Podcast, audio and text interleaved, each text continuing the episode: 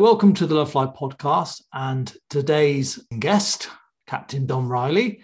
He's got an awesome background, including time in the military, which covered the Red Arrow. So I'm really keen to hear about that. And I know for the nervous flyers that listen to this, that you're going to love what he has to say. So welcome, Dom Riley.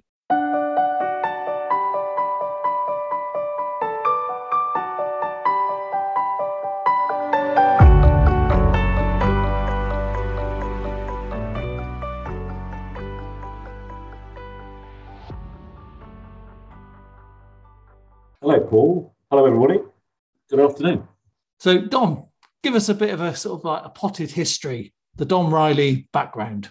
The Dom Riley biopic. Uh, okay, well, joined the Air Force straight from school. Didn't go to university. I went straight in because I wanted to be a fighter pilot as soon as I possibly could.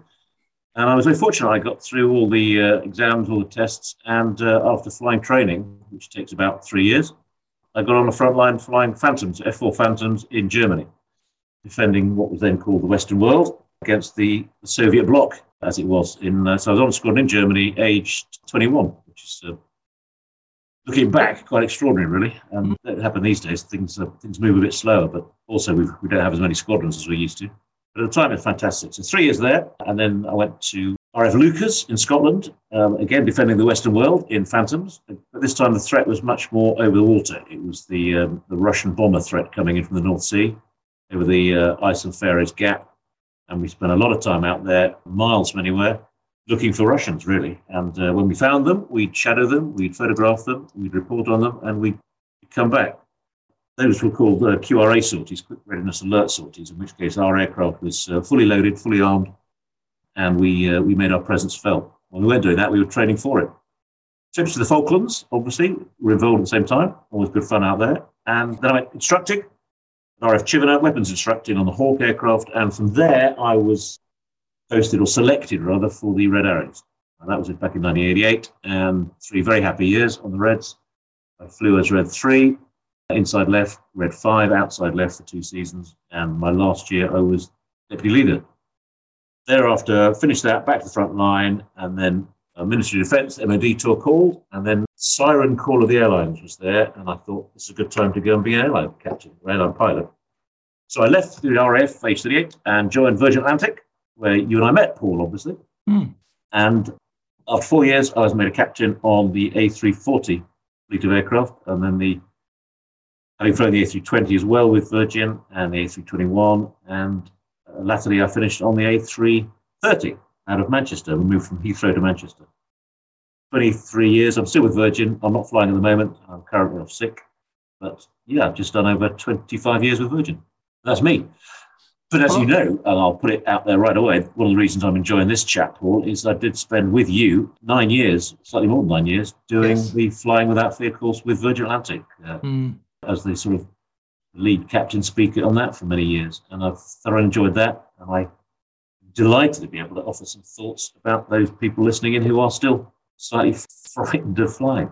Yeah, here to help. You you uh, I mean, you sure I'm sure you still are a great speaker. I mean, that was that was the thing that I I knew that when you stepped up there and did your bit, whether you had an hour or three hours or whatever the time on the top on the day was, that you would do an awesome job because of all that stuff that you just sort of dance through very quickly in terms of your background. But I think that oh, there's lots I can ask you about. But so the first thing I'm really interested in is the red arrows and what because everyone loves the red arrows, don't they? When we look at it, what's it like? what's it like then? Yeah, a nice big broad question. you get a nice red suit. It's hard work, basically, to, to be selected. It's the only unit, flying unit within the RAF where you're not posted to it. Uh, mm. You're selected for it. And you're selected by the current team members. There are nine Red Arrows pilots, and every, everybody will be familiar with the, the Diamond 9 shape. So there's, there's nine aircraft displaying, there are other spares. And there are nine pilots, and there are three guys on their first first year rather. There are three guys on their second year, and there are three guys on their third year. So you can work out that every year we need to recruit three new pilots. You only get a three-year slot at it for rotational purposes and for to save being burned out, really, because it is, it is pretty hard work. However, it's offset by being the most exhilarating and thrilling flying I've ever done. Really? Yeah, So I mean, it's, it's, as good as it looks then.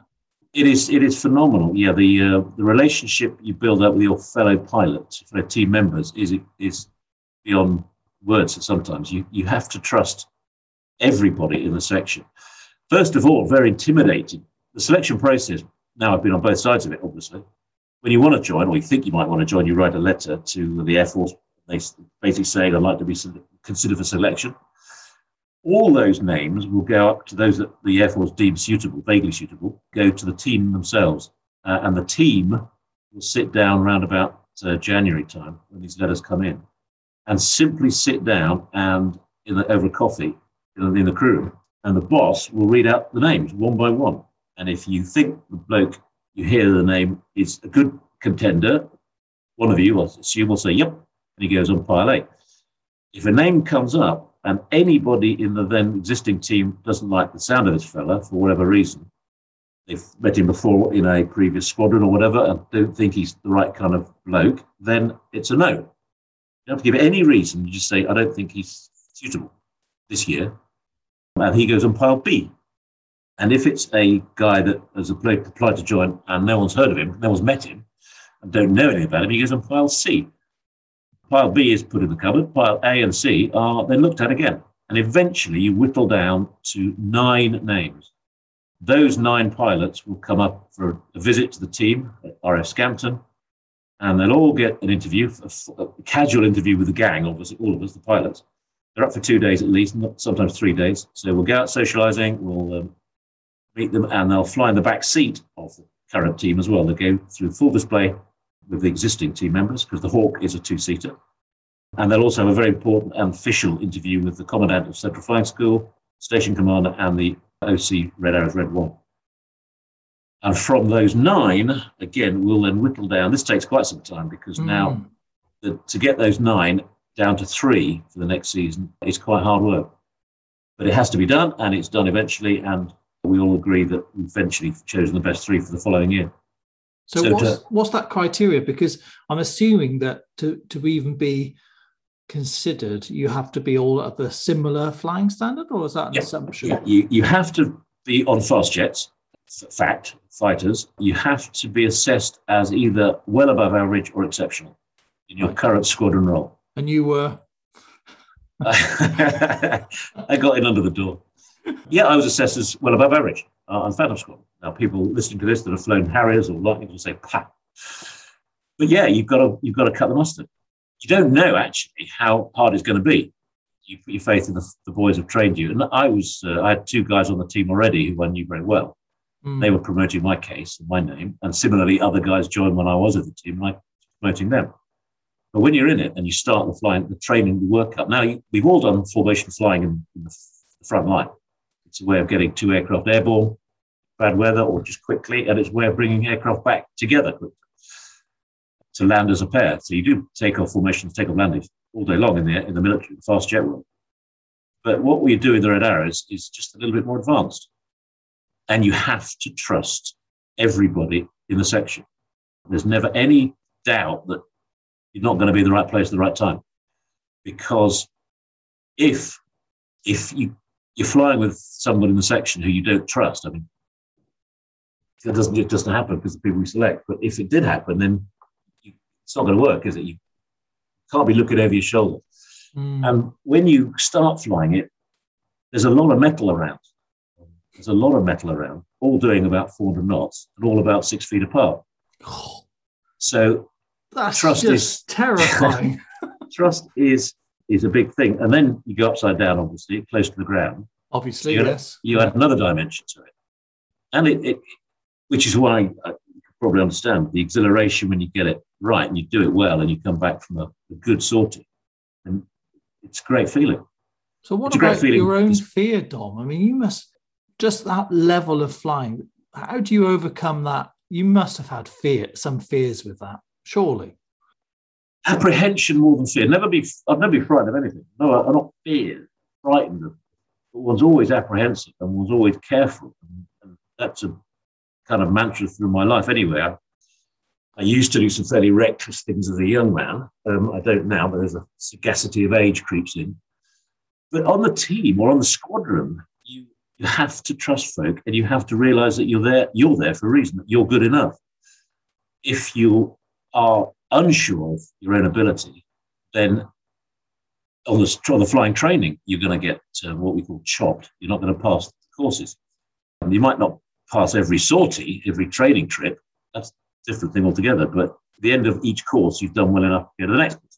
But slowly but surely, your own confidence builds. And on the team, when I was there, I can quite happily say I flew with some of the best pilots in the Air Force at the time, fighter pilots. But I also know that every one of them was flying within his, his or her his limits. Now, we I say her, we have had Kirsty, the first female Red Arrow. She joined exact same reason. She applied to join. She went for selection. She was good enough. She got the job. So it's not a, um, a male only club. We have had say Lady Red Arrow pilot. There'll be more in the future, hopefully. But the thing, same thing doesn't doesn't change the fact that when you're in the section, you know everyone's going to be in the right place at the right time, and you've got to conquer your own apprehensions that you're going to be in the right place at the right time. There was one time and one time only I was beyond nervous after I'd done the work. I mean, I was nervous starting out because you're training now with six existing Red Arrow pilots. Yes. That's quite a club to join when you start working up. But you start in a pair and then a three ship, and then a four ship, and then five ship, and then it gets bigger and bigger. Then you fly one half of the diamond, left half or the right half, until eventually the boss, Red One, thinks, okay, guys, we've done enough now. We're going to put both halves together. That normally happens around about January. Up until then, you join in October, by the way, mm. end of the season, September, October. So by January, the boss is happy. You're going to bolt both sides together, and then you you walk out for your first ever Diamond Nine in green suits, looking like an ordinary pilot, and you know, feeling apprehensive, feeling nervous, feeling, "Am I going to be all right?" You know, please don't let me let the side down, kind of stuff. You do your first Diamond Nine on the show, basically show you can think you're going to put for the public that year. Now, it might be a bit raggedy and a bit sort of not as sharp as it's going to be, obviously. But then thereafter, you'll only ever fly nine again, nine diamond, and the other shapes we, we make. And it just gets better and better and better. You get tighter and tighter and tighter. The, the boss flies a tighter pattern, and eventually you go in front of the commander in chief of the uh, of the fighter world, as it were, and he gives the yes or no for the public display clearance. And if he says yes, then that's it. You go and this will happen around about March, probably. Then you get the thumbs up. Then you go back to your room. We did it in Cyprus. We tend to do it in Cyprus. The guys go to Greece these days, but it's it's guarantee a month of decent weather before the season starts. Put all the, the, the polish on it. And if the boss says, yeah, that, or the modern chief rather says, uh, yep, that will do. That's safe enough. I think it's a great display. Good luck, everybody, and uh, have a great year. Then you go back to your room and quietly put on the red seat you've taken out with you. And that, I have to say, is a, a big moment when you're a new boy, in yeah, the three first years. You know, that's a kind of, it is a, a special moment because I've been wanting to join the Red since I was a boy. Mm. Having first seen them, you know, years and years ago. Now I thought, blimey, it much better than this. Course, it does. and then and that's it. Then you're a team member. But the only time I was going to say that I got nervous and had to conquer my my real kind of blimey moment was at Farnborough. My first year on the team, uh, red three, next to the boss, left hand side. So one of the less dynamic moving slots, which is often reserved for a newbie. And we would started up at Farnborough, and I thought, blimey, this is Farnborough. Out there's you know half a million people looking the crowds and stuff. I knew my folk, my parents were board, the uh, the crowd. I my fiance was in the crowd. My, my girlfriend then, excuse me, was in the crowd and I taxied out and I couldn't stop my left knee from shaking. Really? I was really wobbling. And I thought, come on, Riles is my uh, Air nickname, or Riles offering. You could do this. I know you can do this. What are you worried about? Everyone knows you can do it, so they wouldn't be here. Mm. And as soon as the boss called those start words, which are lights, smoke on go, power, which is, and then red's rolling go, back to training mission again. Just right. fly it like a practice. Yeah. Never mind the crowds, never mind the fact it's Farnborough, never mind all the history that goes with all that, never mind I'm in a red arrow and the history goes with all that. And you just result to start. You go back to your training. You go back to knowing that it works. Mm. And that's what I used to tell, as you remember, the people flying without fear of the courses. Put your trust in the fact it works. Believe in those that have believed in you. And it goes such a long way. Whatever you're frightened or apprehensive about, it's unlikely anybody out there is doing something that's never been done before by somebody else. Landing on the moon springs to mind, but they had faith in the system. They knew it was going to work. There's, in their case, obviously danger attached to it, but then they're all test pilots and they're all highly tuned, and the backup, support backup is colossal. Anybody getting into an airliner these days, big one, small one, short distance, long distance, has got to realize the system, manufacturing, the pilot training, the air traffic control, weather, the uh, takeoff and the landing airfields, it's been done countless times before and it works. There you go. That's great. That's very good. Yeah. Thanks so much for coming. Yeah. Um, Yes, maybe a few more questions. when we're watching the red arrows, we can see the precision and stuff. And you said it's you're literally six feet apart. Is that that's just phenomenal? How do you actually maintain six a constant that sort of distance well, moving? yeah, yeah, yeah, mind Um, blowing. it- well, again, it's you, you taught flying formation when you start flying training in the air. So, so people get used to doing formation flying. What we do was take it a bit closer than they normally do, and we go upside down with it, change shapes. Now, that's again not something that squadrons do. You do it through trigonometry. By that, I mean, I wish I had a blackboard here, but you know what I mean.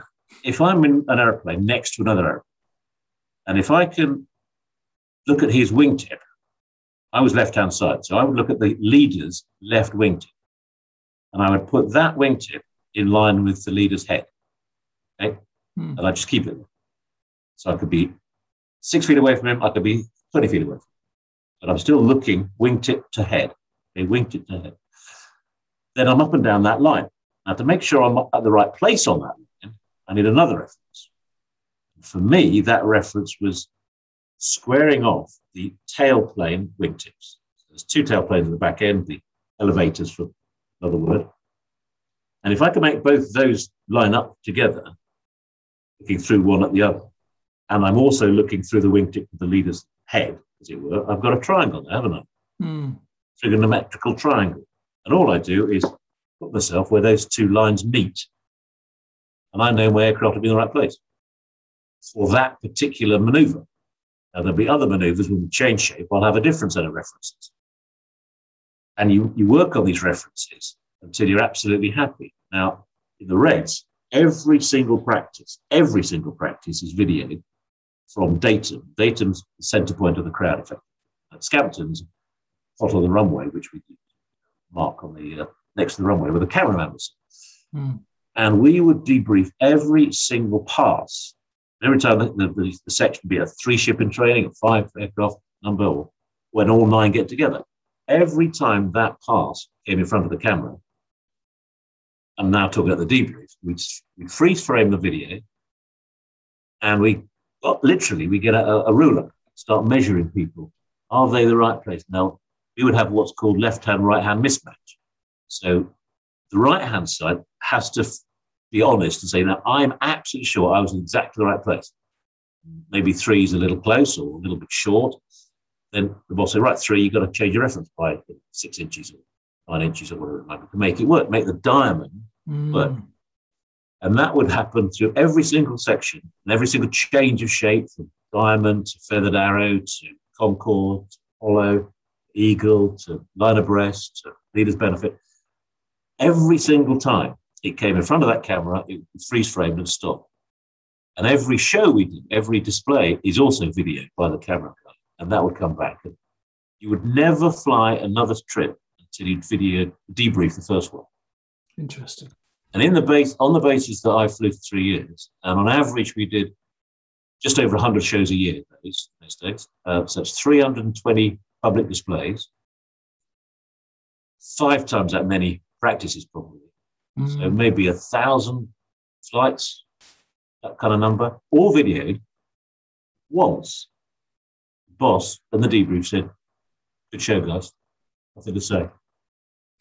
Once, we're always trying to improve. Yeah. And that's the, that's the, why it looks, dare I say, as good as it does, because the guys, current guys doing it right now, the guys who join next year, the year after, the guys that have been after me and before me, it's what you do. You work at it. So what's the so uh, you know people there may be people listening. I can't imagine anyone's not heard of them, but I for one don't know why they were set up or what yep. the purpose of the Red Arrows is. Good question. Yeah, well, in the old days, it's a simple, simple fact, really. It was to display to the general public what the Royal Air Force fighter world do, because no one ever sees fighter aircraft taking place. You might see them transit through you know, the Lake District or Yorkshire or wherever you see a single airplane whizzing past.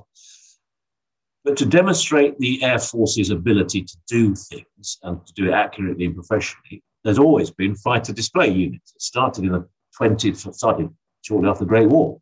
Squadrons in those days were given air displays to go and do, and they'd invent things like close formation and looping and rolling and practice, you know, dropping flower bombs and stuff. And that grew and grew and grew into the jet age. And then the jet age, obviously, the spectacle is a bit more impressive because of the noise and the proximity and stuff. And again, all squadrons were given, had a, a part of their year was given to displays. Of course, the cost of that became expensive. Uh, when the aircraft moved into Hunters and Lightnings, it was taking up a lot of money. And of course, became defense budgets being what they are, squadrons can't afford the time to do this. You've got to do your mm. squadron stuff. Mm. So um, the Central Flying School, the, the training command took over. There was a bunch of red jet provosts at RAF Cranwell called the Red Pelicans. And they had a four or six, I think, but four definitely, maybe six. And they, they did air shows, but jet provost not quite as punchy as Hunter. Now, at the time, the Black Arrows were flying, the Hunters, Treble One Squadron, who did an awful lot of this, but they would never, they now became the RAF fighter display team, Black Arrow. And yet again, another defense budget came up, and they said, well, actually, why do we need two? Let's just have one.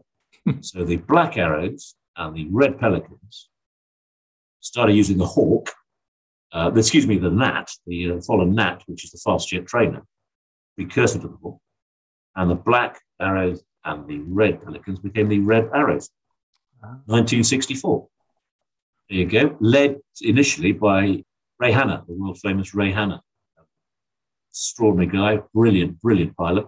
And he really turned the Red Arrows into what they are now. And all we've been doing ever since is what they set out in those days, in the early doors. Really the same shapes. They changed, they have different names.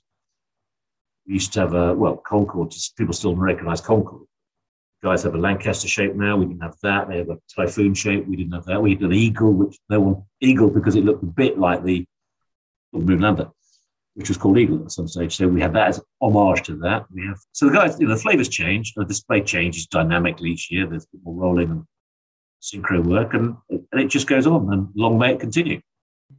Long may it continue. And it's an advert for the Royal Air Force for the general public. Is what I'm trying to say. Yeah, whenever I've seen it, it's just been breathtaking. So when you left that, I mean, that must have been hard in itself, but did you notice that your there was any change in your skill level, or was it were you the same? Just a few more stories. you know, I've got a lot of stories. Yeah. I went to the Red Arrows from the Hawk. I was a weapon instructor on the Hawk. So the aircraft type was, I knew it, back to front. And I was then on the Reds, flying the Hawks. I've got just 2,000 hours on the Hawk. And at the time on the Reds, I knew I was at the peak of my flying ability. You'll never get that level again.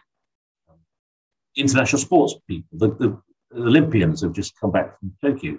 Right now, they're at the peak of their ability. Yeah. And it comes to you when you're, you're mid 20s, late 20s, kind of early 30s. You're not going to get that good again. I went back to the front line, back on the Phantom, in a responsible senior role, a flight commander role, where I didn't need to do the Red Arrow stuff, obviously. But I could still fly fighters. Paid enough, I could get one to fly now, I reckon. But there you go. Old and crotchety. but at the time, you know you're in a golden phase in your life. It was, I mean, what a privilege. What an honor to have been given that chance to do it. And I'm forever grateful I've been given the chance. I'm grateful I, I think I acquitted myself well for the three years I was in it and I look back on it with great memories.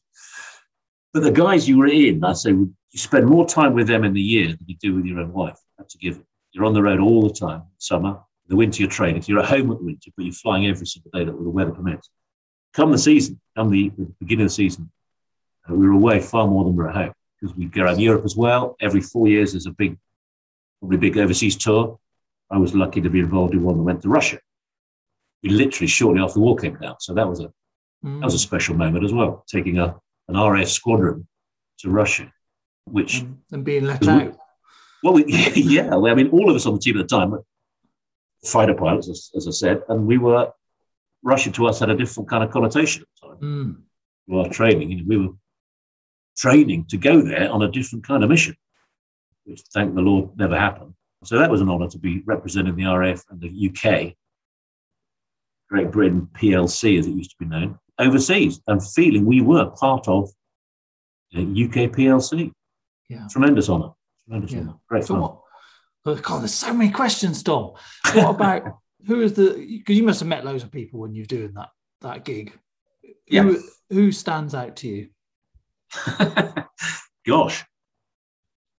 Well, we met the then Queen Mother was the honorary uh, commander in chief of the Central Flying School, mm. honorary commandant of the Central Flying School.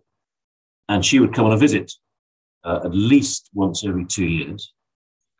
And so yeah, she came on the, my second year to RAF Scampton, where we uh, were introduced to Her Majesty, and uh, we all had a lunch uh, together. And then we we excused ourselves and put on our red suits. Uh, it was a formal lunch; it was best uniform at the time. Then we put on our red suits, went out to display for Her Majesty and the entourage, who sat in front of the dais, as it were.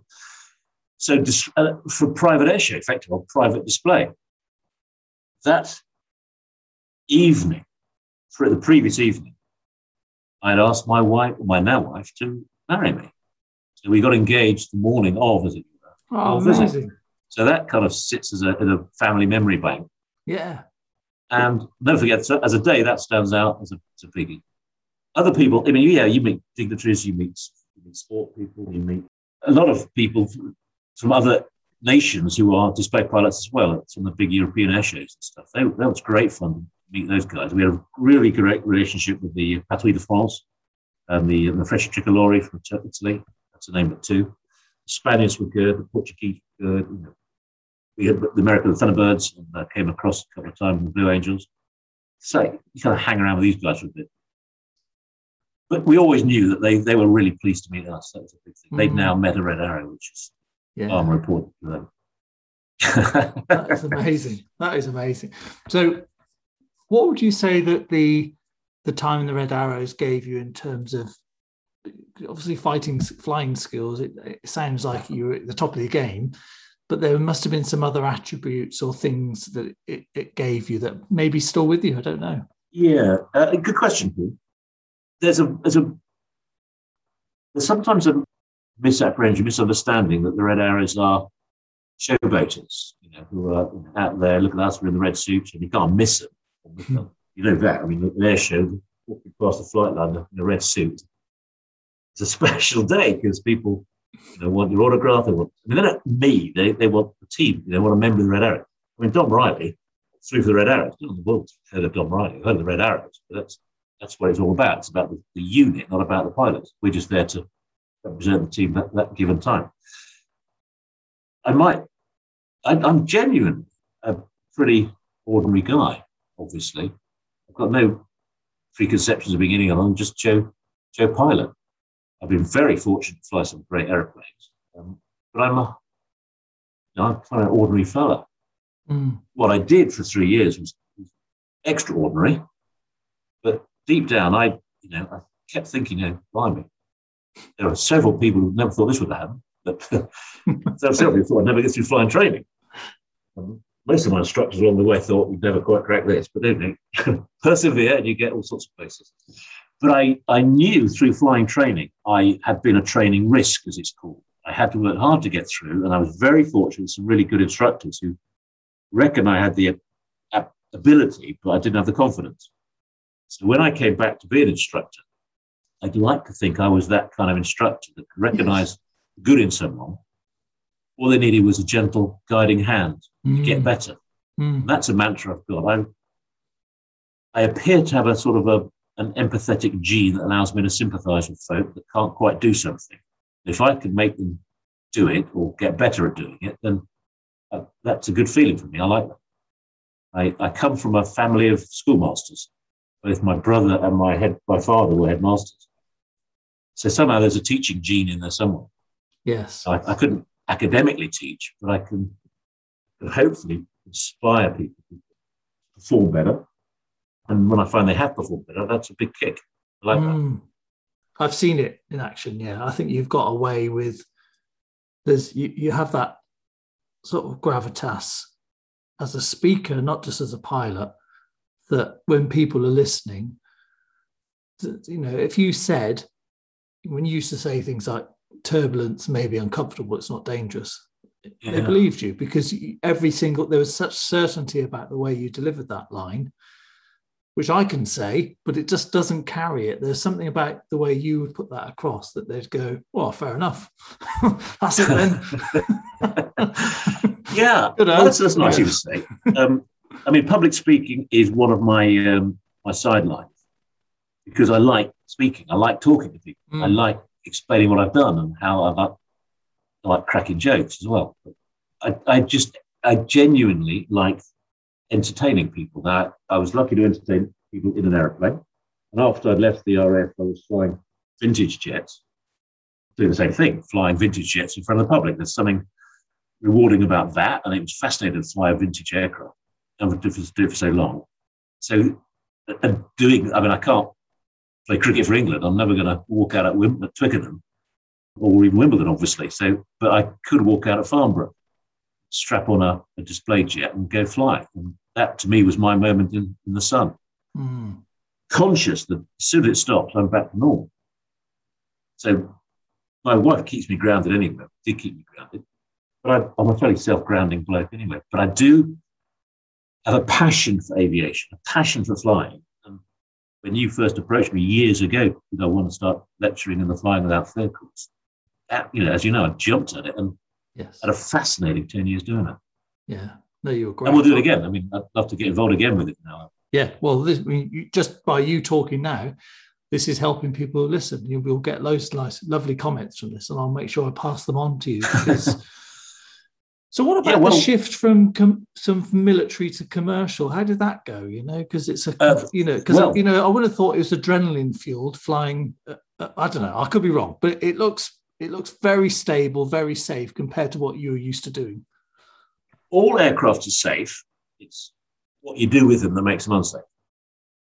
Whether it's a fighter jet, a training aircraft, a DC-9, a Cessna 150, in the wrong hands, it's a dangerous thing. It's like mm. a hmm. car. We all drive cars that are capable of 150 miles an hour. Hopefully, most of us drive them at 70 or, you know, slash 60, slash 30, 40, 30. We drive them appropriately. And that keeps us safe and other people safe. Now, airplanes are exactly the same thing. They are engineered to um, fantastic tolerances. They are flown by highly professional and competent pilots and cabin crew.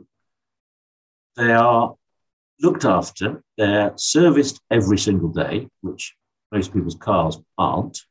Once a year on the MOT seems to be good enough for most, and me, obviously, in my car. Hmm.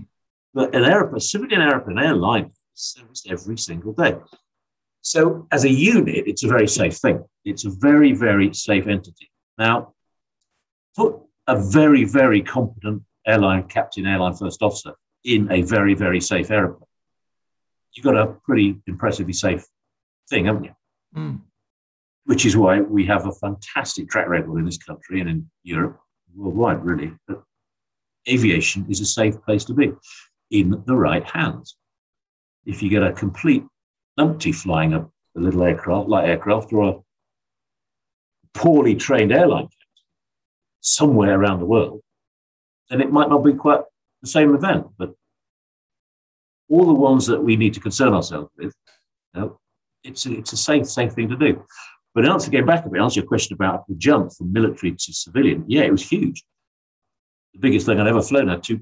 Now I'm flying a thing that's got three pilots and 350 passengers and 14 cabin crew.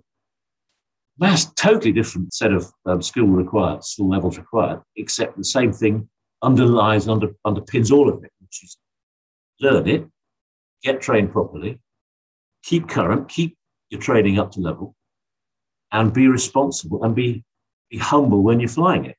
Airline is all about going from A to B safely, securely, and as quickly as they need to. Not about you know showing off, obviously.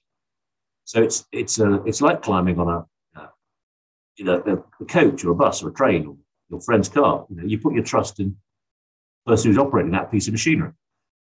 Uh, and if you don't, then you wouldn't get in your neighbour's car if you thought they were unsafe. You wouldn't get in a bus company if you thought they were unsafe. You wouldn't go in a train that you know's got a hideous track record. Excuse the pun. You may not I can't excuse it, but carry on. you you possibly wouldn't want to fly in an air, an air by an airline or an aircraft that you think in certain parts of the world may not be flown mm. by a hmm. hugely competent crew or engineered magnificent. That's that's an independent, you know, personal choice. So learning to fly a 300 ton airliner was a challenge, yeah, a challenge, and also learning to fly in the, the crew environment. I've only ever flown an airplane, me as the pilot. Now, of course, an airline, you've got two pilots you start off as a first officer working for the captain, calls the shots. You have an equal role to play in the aircraft, with no airliner can fly itself, or fly by one pilot. You need to, but it's a question of understanding your role.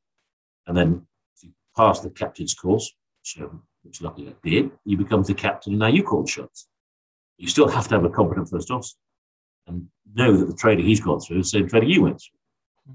And in airlines, and this is true across the board, every single airline pilot must go back to the simulator every six months for eight hours of training. So, you know, how many bus drivers, coach drivers, train drivers, neighbors' cars do you know that sit at driving exam every six months? Now, we are trained constantly to be up to speed on it, mm. which is why I would put my children and any members of my family in any European airline. With me in it or not in it, I just trust all of them. Literally, all of them. Air France, Lufthansa, Air, Americans, American, you know, United, Delta, any any of them. Virgin BA, Jet2, EasyJet, you know, name me an airline. That, Testing your list of airline men. I don't have it written down in front of me, should I? Yeah, someone's feeling left out right now. yeah, quite. And to all of you others out there, and the thing, people should know this as well the listeners should know this that any aircraft flown by any airline that wants to land in UK has to be proved that the crew, the engineering, and the aeroplane itself are at the same competence level as a UK airline. Okay, so if it flies in a Gatwick, Heathrow, Manchester, Leeds, wherever, you can rely on the fact that it's safe. So would you say that's the same for all the sort of developed world, you know, like US and you know? Yeah, yeah, yeah. I mean, yeah. as you say, the developed world, absolutely, Paul. Yeah. Now I've flown in and out of Hong Kong. I've flown out of Shanghai and Sydney and all points in America, Europe, and what have you, South Africa. Yeah, yeah, yeah. There are parts in the world. You know, I've mentioned this before in the lectures I used to give. There are parts of the world I wouldn't fly. Now, I, I just don't think, and they're all on YouTube, some of them aren't these days. You see some of these YouTube footage and think, my God. Yeah. That, however, is not representative of a developed country's airline. Fact. I'd get, get at that, I'll put that out there right now. So that's a question of choice. If you want to fly from here to um, America, France, Europe, holiday, the Far East, Cathay, all these airlines, absolutely say one and the same. We're trained the same way. We have the same ideology. You don't get to be a captain unless you've already done at least 4,000 hours.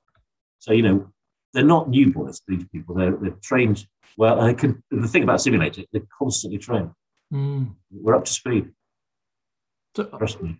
I mean, that's brilliant. I mean, that's very reassuring. The thing that I was wondering about was that does it give you an advantage having come from a military background or make no difference once you get into the civil world. So no, I guess there's a bunch no of things there. That made no difference. What I had to do, well, we all have to do, is learn from others. Now, I joined an airline, Virgin, as you know, where a lot of the pilots were military, a lot of them were non military, never been near the military, and they were on a par. I mean, they are just because you haven't been in the military does not make you any less of a pilot. Just because you've been in the military doesn't make you a good, a great pilot. You a different pilot. Everybody brings something different to the table of experience levels. I had a hell of a lot of learning to do to understand how a multi-crew environment works. I think that all of the guys coming out of single-seat military, um, two-seat military, that yeah, you've got to learn that now you're not the kingpin. You are responsible to the other pilot and by association the rest of the crew. Now, dealing with people's not been one of my problems particularly, but learning the concept of a four-engined civilian airliner was totally different. And I had great instructors to, to get me through all that. And other pilots you talked to in the bar and down route. And how, how do you find this and that? And what do you, what's your way of doing this and that? And it will, you just learn from others outside of the actual training, which is great anyway. So the challenge was, was massively different. The adrenaline was the same because you know, pushing back and taxiing out a 300 ton airliner.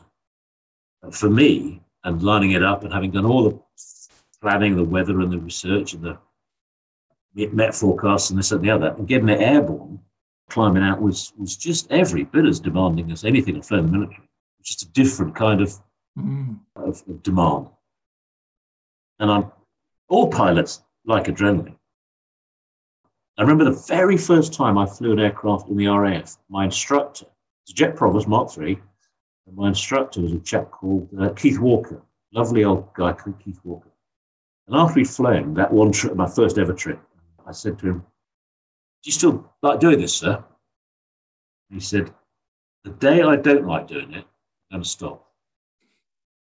And that was 43 years ago. He'd be still around. And it's a mantra I've kept. I mean, you know, it's true. If you if if you don't want to be there, it's the wrong place not to want to be. Mm. follow me? Yeah. Because there's demands. I mean, high demands on pilots. Certainly the, the ultra long haul flying that we used to do.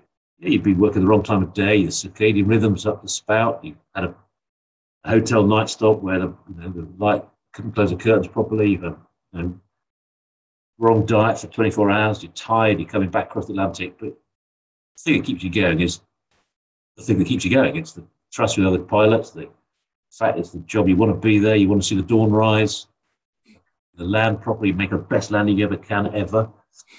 It's it's a it's a thrill. I mean, I've been so so fortunate to have a career doing what I love doing. Every single minute of it. That's great. I mean, a friend of yours, I don't know if he's a friend, but we had Fred Finn on one of the other podcasts, and he was waxing lyrical about you. He mentioned you at least two or three times during the podcast. So I don't know if you remember Fred. I know Fred very well. Yeah, I've not seen him for a long time, but uh, Fred, uh, he, he's an interesting chap, isn't he, Fred?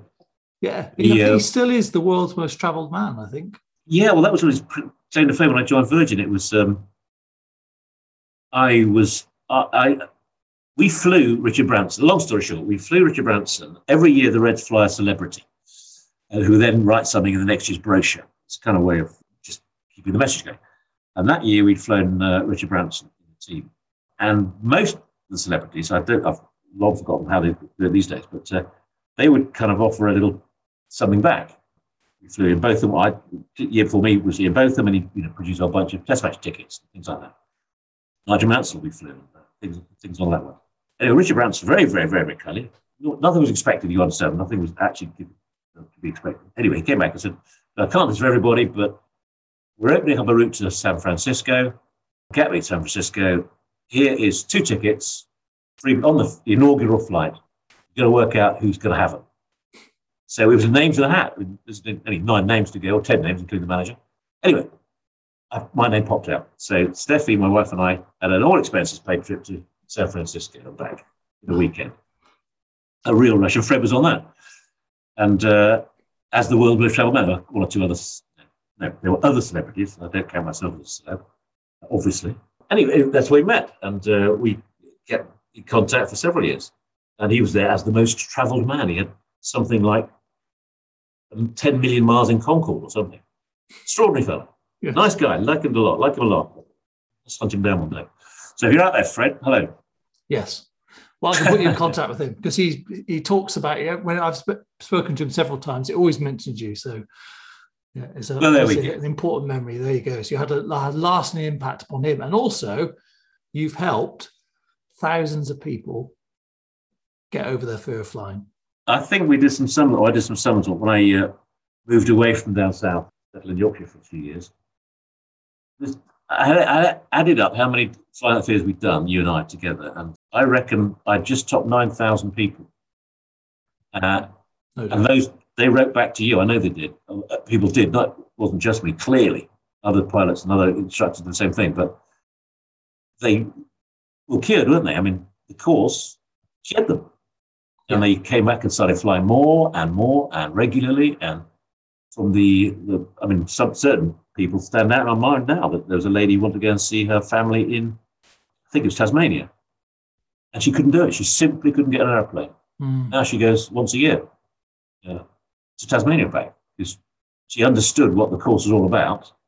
And you and your fantastic staff, and me, and a couple of stories along the way, and other pilots that took part in the, in the course, we can help explain that it's it's normal. It's it's worth being apprehensive about because on paper it's got the danger written all over it, but that's the misguided paper. Mm. Truth, fact of the matter is, aeroplanes were meant to fly. They're designed to fly. They will fly. Things don't go wrong. If they go slightly awry, there are highly trained pilots up there to land it at the nearest suitable airfield. And that's what we do. We we are so safety aware and, and uh, safety conscious, not just about the aeroplane, but how we operate it every single trip has got diversion airfields all the way along it. And if something happened, we land at an intermediate airfield. Fact. As you know, you know well, it's it's a it's a massively researched and operated procedure, airline flying. It's not just put together on a whim. It's very regulated, very well thought out, very well engineered, it's very well flown, and it's great fun. You're a great advert for it, Dom, honestly. What's the, the future hold for Dom Riley? You, I know you've been doing motivational speaking, things like that. I guess Yeah. talking about the Reds and stuff. Is that is that the Yep. plan?